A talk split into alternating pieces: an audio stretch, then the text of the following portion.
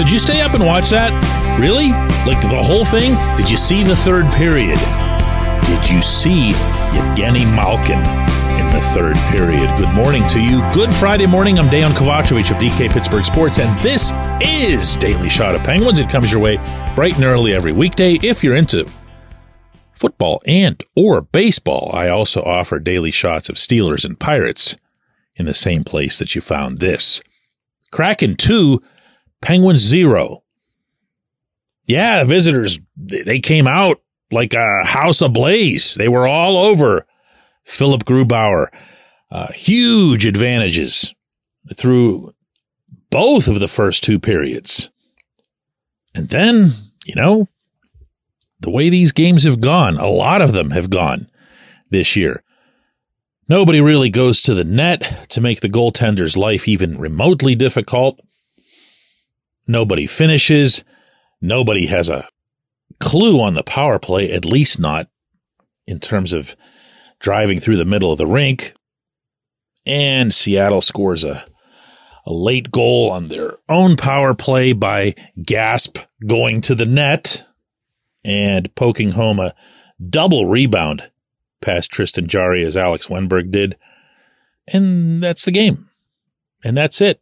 And we're so very far past any stage of this season where you'd be giving out attaboys for this. As I've been insisting for a while now, these Penguins try very hard, but they try to score their way rather than the way that they need to score. Also, and related, my God, what's happened to Gino? In the third period of this game, if he hadn't been in any kind of slump and you had just seen the two sequences I'm about to describe, you'd still be asking that same question. First sequence Penguins enter the zone, three on two. Erik Karlsson's coming down the right side. Karlsson's drawing people to him the way he always does. Karlsson's looking to the slot the way he always does. Karlsson feeds across to Gino, right between the hashes.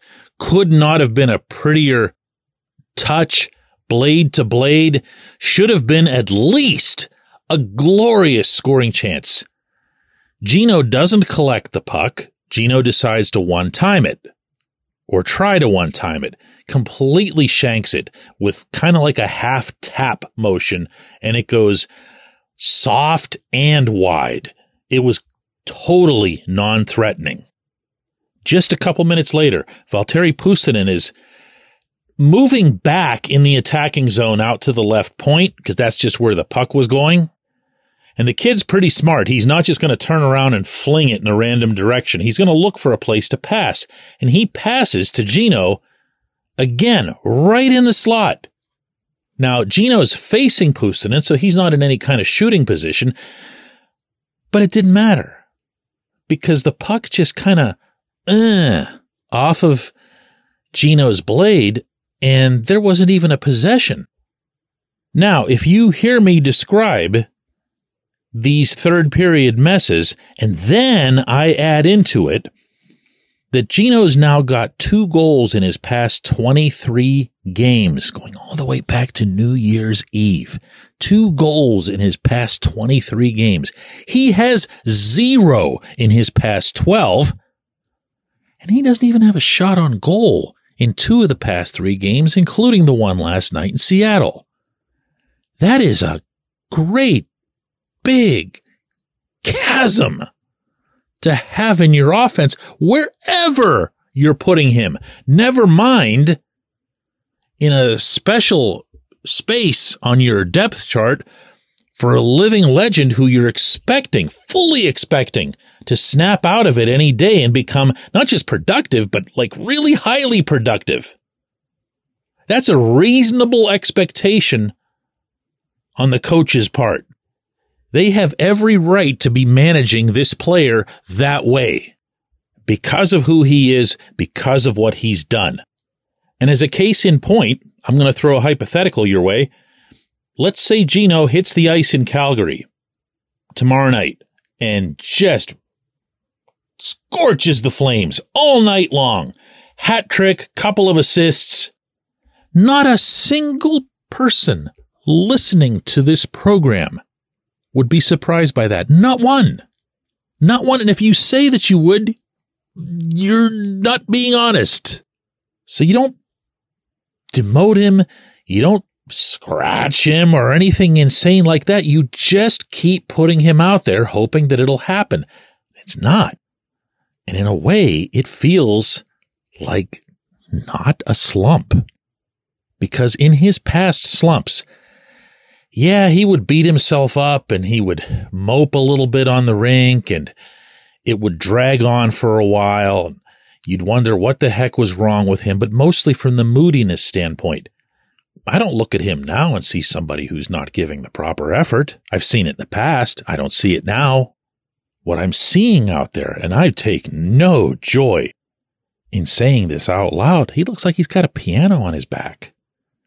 Watch him in particular after a rush, after the Penguins go up ice, when he has to make the big turn and head back the other way. I know what lazy Gino looks like. That's not lazy Gino. That's Gino with a piano on his back. So one of two things is possible here as I see it. One, and you almost in a weird kind of way hope this is the case, is that he's hurt, is that he's playing through something. Now, everybody on every roster in the NHL is playing through something when you get to late February, early March.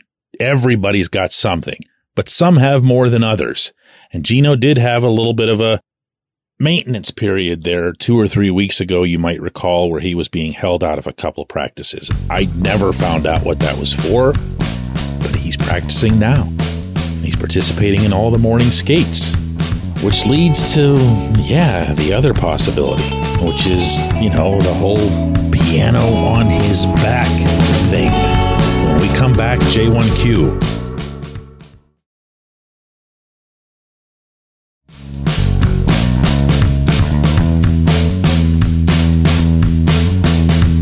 Today's J1Q comes from David, who asks DK, when's the last time a Penguins power play unit crashed the net the way the Kraken did for their second goal. Uh, it, it actually wasn't that long ago, David. They were starting to do some things with the man advantage that involved the collapsing is the term that I keep using to describe it that you want to see from any truly uh, productive and, and really uh, probably a better word for it, it would be dynamic power play where you can sense that aggressiveness where they're like a pack of animals that are just closing in on the prey. The team that does this better than any, and this won't surprise you, is Edmonton. The Oilers are unbelievable actually at this. Where even though you know, Connor McDavid and Leon Draisaitl alone could rag the puck for the full two minutes in the attacking zone and go untouched, they don't those two and everyone else who's out there with them just gradually just inches forward until by the end of it, and it's usually number 29 that's at the final X to the other team's O, getting ready for that big one timer from the right circle.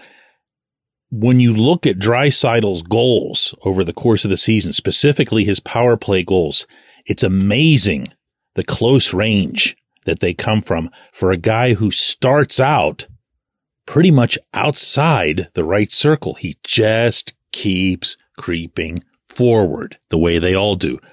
The Penguins have needed to do that for some time.